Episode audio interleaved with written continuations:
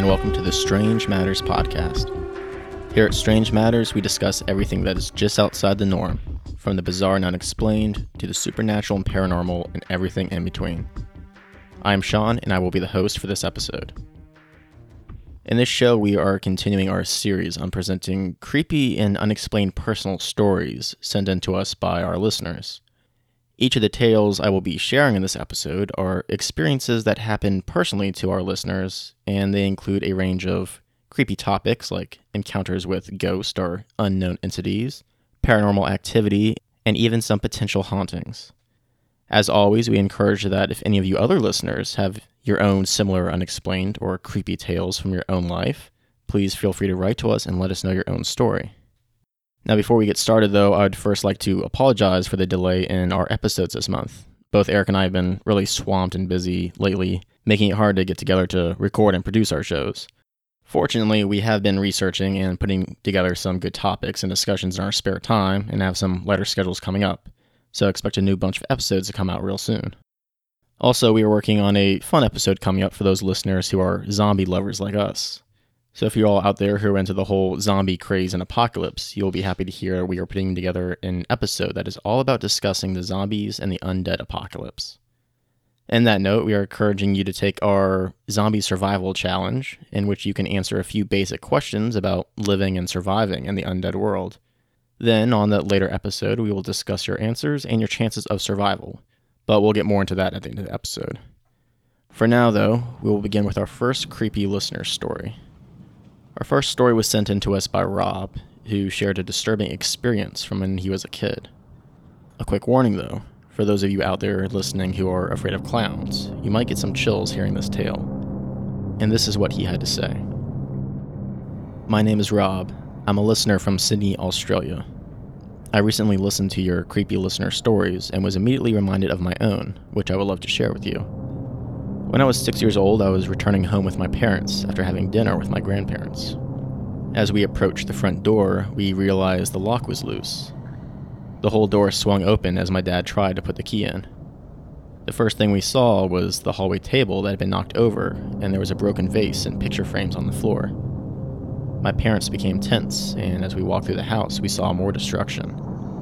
The whole house had been ransacked from what appeared to be a burglary.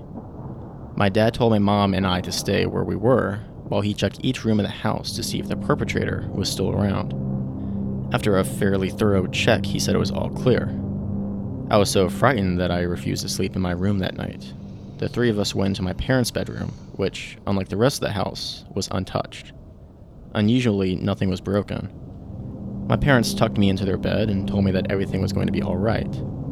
My parents' bed directly faced their large closet, and just beyond that, the bedroom extended into their bathroom. All the lights in the room were off, but the bathroom light was on, and I could see my parents standing in the light, talking softly. While I was watching them, I noticed the closet door very slowly start to open. The first thing I saw were long, white, gloved fingers. As it opened further, the dim light started to reveal the shadow face of a clown. He was very tall and slightly fat, and was squatting inside a closet in a full polka dot clown suit. He had pink fuzzy hair and a white face. My parents were still in the bathroom talking softly, and obviously couldn't see or hear the clown. I was so frightened that I couldn't move or speak. I just looked at my parents and back at the clown over and over again. He was staring right at me, and then very slowly, he put his fingers to his lips in a shh sign, but made no sound. Then he very slowly and silently stepped out of the closet and closed the door behind him. Standing at full height, he was huge and almost reached the ceiling. He then took comically wide, sneaking steps across the bedroom while still staring at me, his fingers still pressed to his lips. He walked right past my parents and out the bedroom door. Almost as soon as he had left the room, my parents left the bathroom and sat on the bed. I was still too petrified to speak about it. The next morning, when I tried to tell them, they just told me that I was dreaming. But I know I wasn't, as it was one of the most vivid memories from my childhood. I have chills just recalling it now. Anyways, just wanted to share it with you guys. I've also included an illustration to go with it. Thanks a lot, Rob, for sending in your story. As someone who has a particular dislike for clowns, this story definitely freaked me out a little reading it. Rob's illustration also makes his story even creepier, and we'll be sure to put it up on our site so that you can check it out for yourself and see what he remembers seeing. Upon further correspondence with Rob and asking him follow-up questions, he said he was convinced that the clown was the same person who broke into the house. He doesn't know why a house burglar would go into the full effort of a full clown costume, but he thinks maybe it's part of a disguise used for other break-ins or crimes.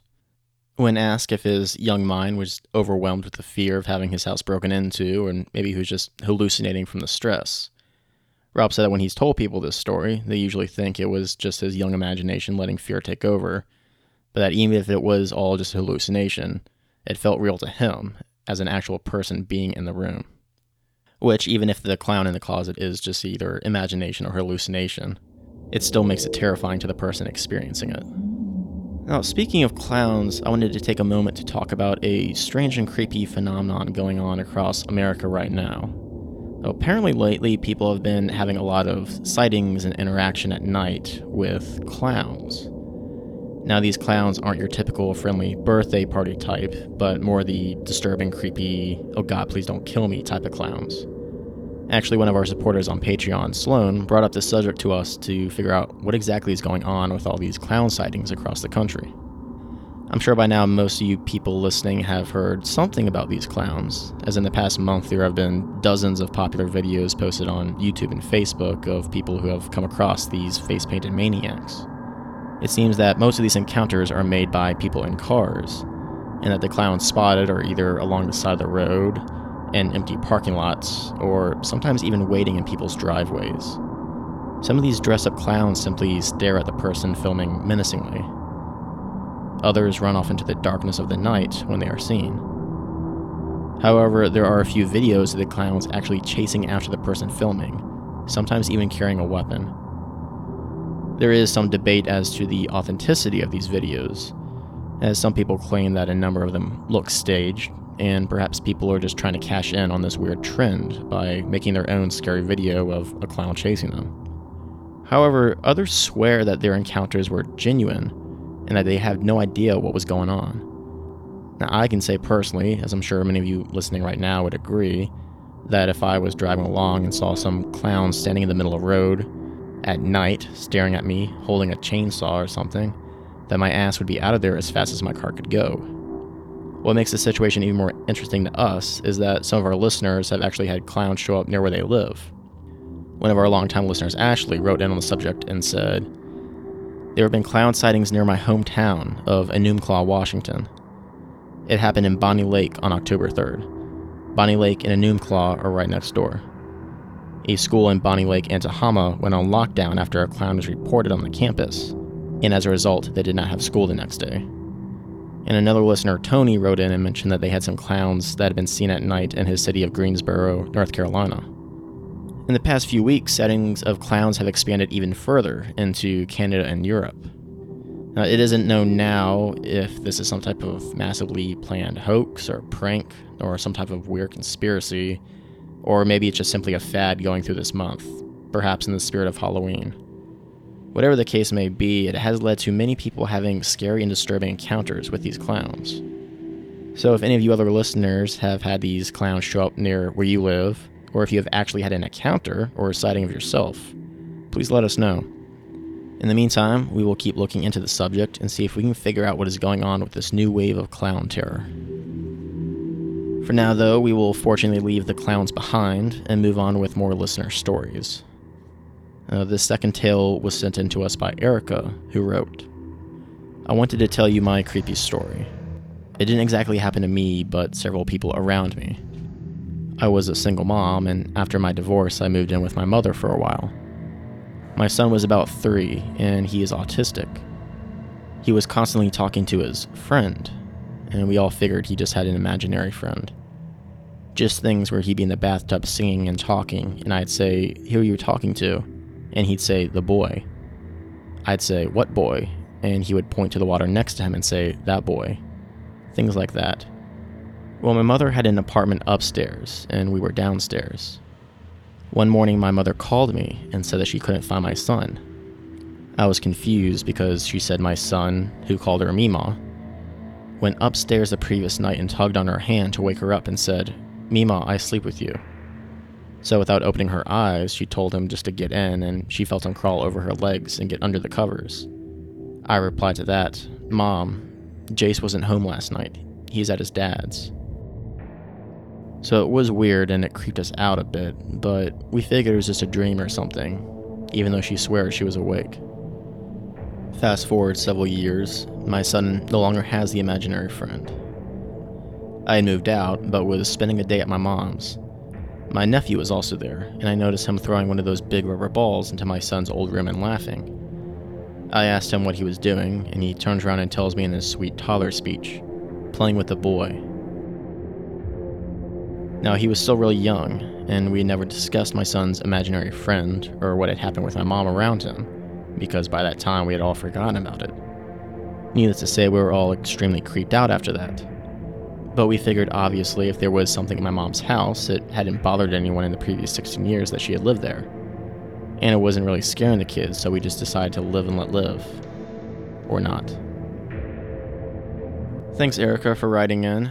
I can see how she and her family would get freaked out, thinking that perhaps there was some spirit or ghost of a young boy that Erica's son and nephew were playing with. However, like she said, if there was anything paranormal going on, apparently it wasn't anything harmful. And though it might have been a freaky occurrence, perhaps the whole thing could just be attributed to childish imaginations. Next up is an unexplained story sent in to us by Fallon, who also shared another creepy story on our previous episode in this series as well. Once again, Fallon actually sent in an audio recording of her story, so let's let her tell the tale.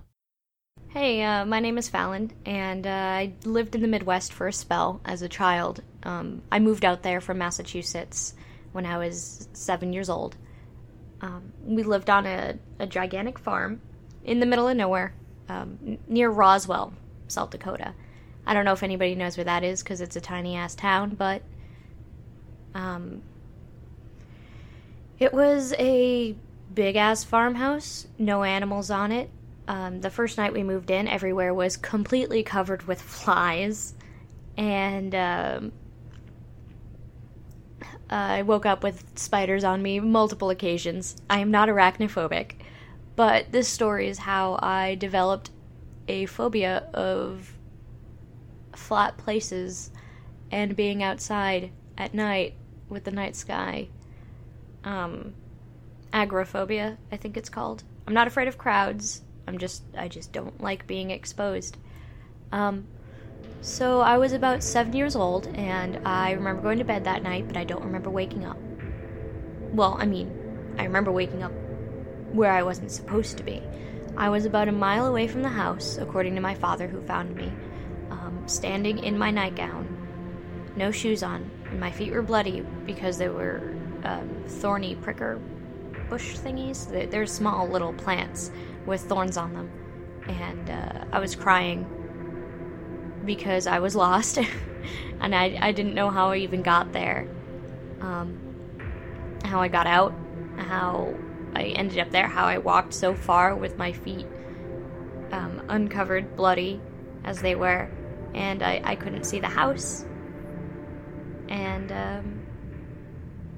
we never figured out like how I got out there, and I feel like I would remember as a 7-year-old how I got out there, but I don't. And it took my dad, like, he said about 30 minutes to find me. I was sobbing, so he had pretty good hearing at that time, I think. Yeah, and they brought me in, and they yelled at me, and to this day, I don't know how I got out there. When I was a bit older, I actually developed an intense phobia of aliens. I thought I was going to be abducted and experimented on.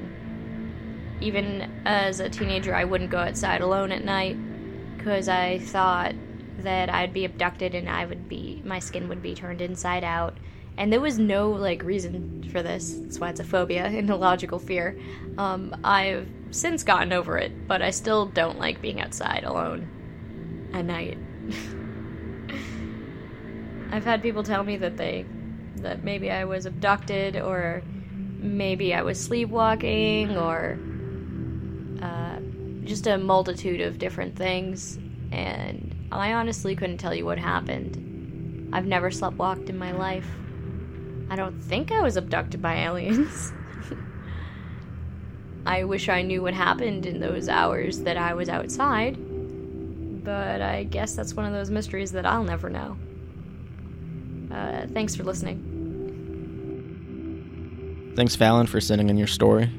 It's certainly an interesting case. I haven't had anything like that happen to me, so I can see why this whole situation would be very puzzling. I know of some people who have sleptwalked, but not to the extent that they would actually leave their house and not wake up until they were some distance away.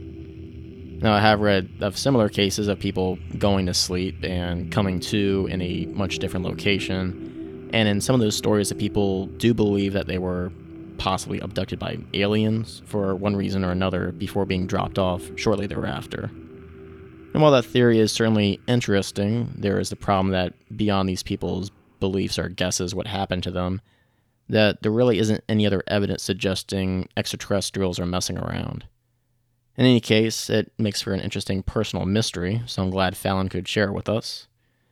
Now, Fallon is also a fellow podcaster, and she has a show called Mind Your Pints and Quartz, which can be found at ClosetMonsterStudio.com. It's a pretty fun listen, so if anybody out there is looking for another podcast, so please check it out and give it a listen.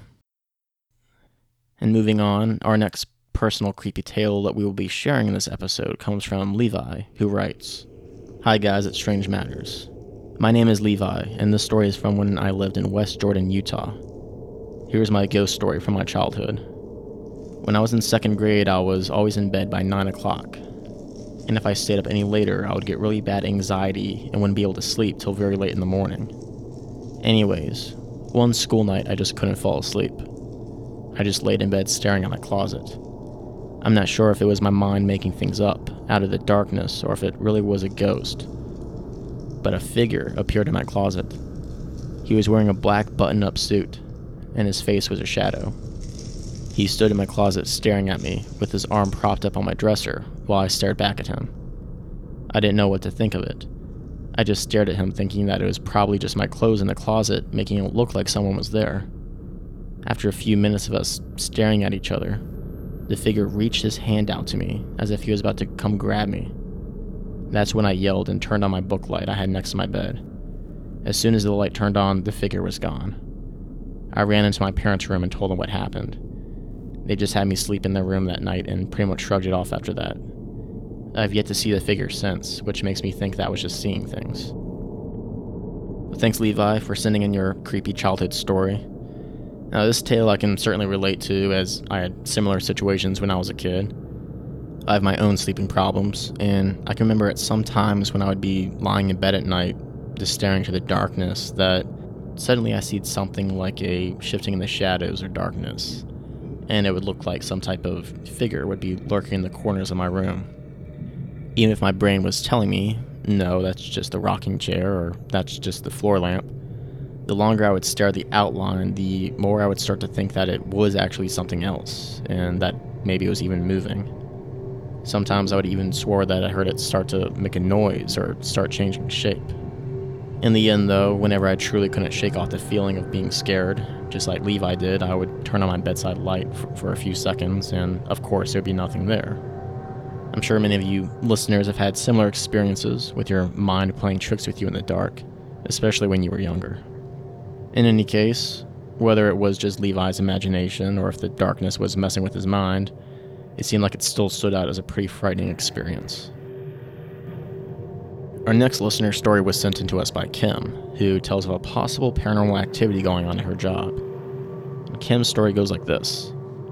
"Last month I got a job in a mini-mart to pay for uni, since my savings weren't quite enough. I was only able to take night shifts since I spend most of the day at school and at home studying. When you're on the night shift, you're all alone, but it's not too hard since barely anyone comes in during the evenings.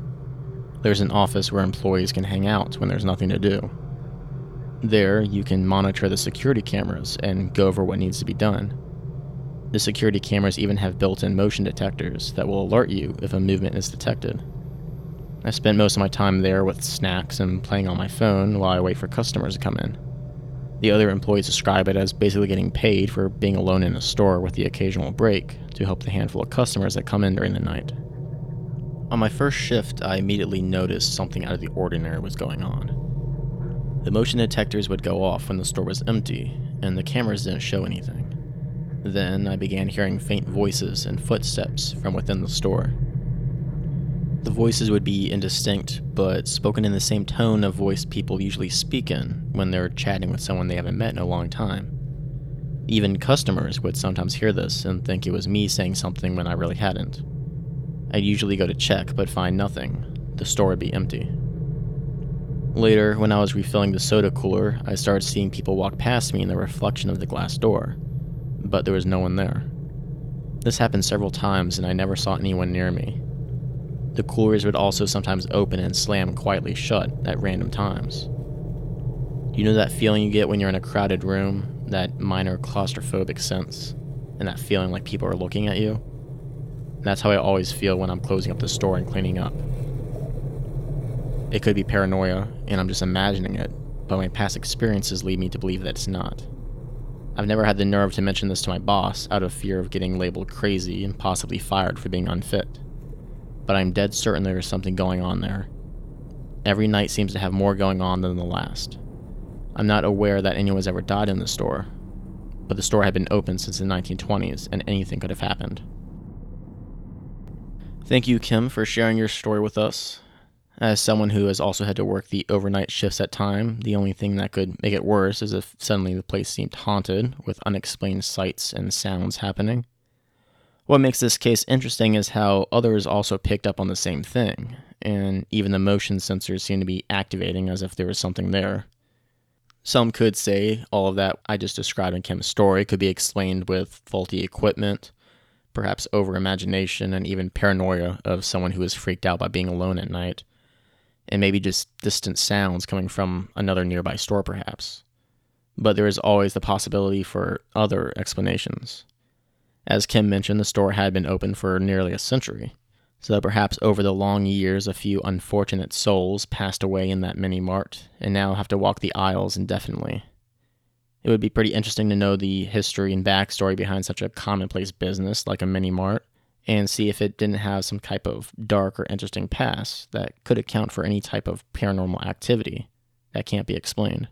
Whatever the case may be, at least it would make for some interesting shifts. Nothing breaks up the boredom of an overnight job like dealing with ghost shoppers and poltergeists. Our final story of the episode comes from Alex, who had an interesting visitor from when he was young. Alex wrote, "When I was a kid, my family rented a two-bedroom house, and I shared a room with my brother. It was an upgrade from the studio that my parents, my brother, and I had shared, but it had a spooky vibe. I vaguely remember it mentioned in passing either the wife or the daughter had died, and that's why the owner was renting it out. Having a backyard and more room was nice, and we dealt with it. One night, though, I heard my brother calling my name, and I woke up. And he pointed and shouted, 'Look!' There was a woman floating between our beds. She had a whitish blue glow and was wearing a skirt. Her hair was shoulder length and jet black, but the weirdest thing was that she was topless. I did what any smart kid would do. I left my brother behind and ran straight to my parents' room. I remembered it being cold, like when you open the freezer when I ran past her. My brother the next day was pissed and said that he spent the night with the blankets over his head. We had told our parents what we saw, and luckily, we come from a culture that isn't very judgmental about spirit stuff. So my parents let us sleep in the living room until we were ready to sleep in that room again. My dad said a prayer for the ghost woman and told her to leave us alone. We never saw her again, but we felt her presence a bunch. Looking back now, it was scary, but at least I saw some ghost boobs." Thanks, Alex, for sending in your childhood story there. Now, while I can certainly see how this experience must have shocked and scared young Alex and his brother, I do have to say, if sometime in my life I happen to be visited by some type of spectral being, a topless woman would not be the most unpleasant encounter. It would certainly be less disturbing than the bottomless phantom of a dude. Of course, now that I've said that, I'm quite sure that if my friend and co-host Eric happens to cross over to the other side before me, I can say without a doubt that would be exactly the type of ghostly prank that he would pull on me. And with that lovely image to think about, we will wrap up this episode of the Strange Matters podcast.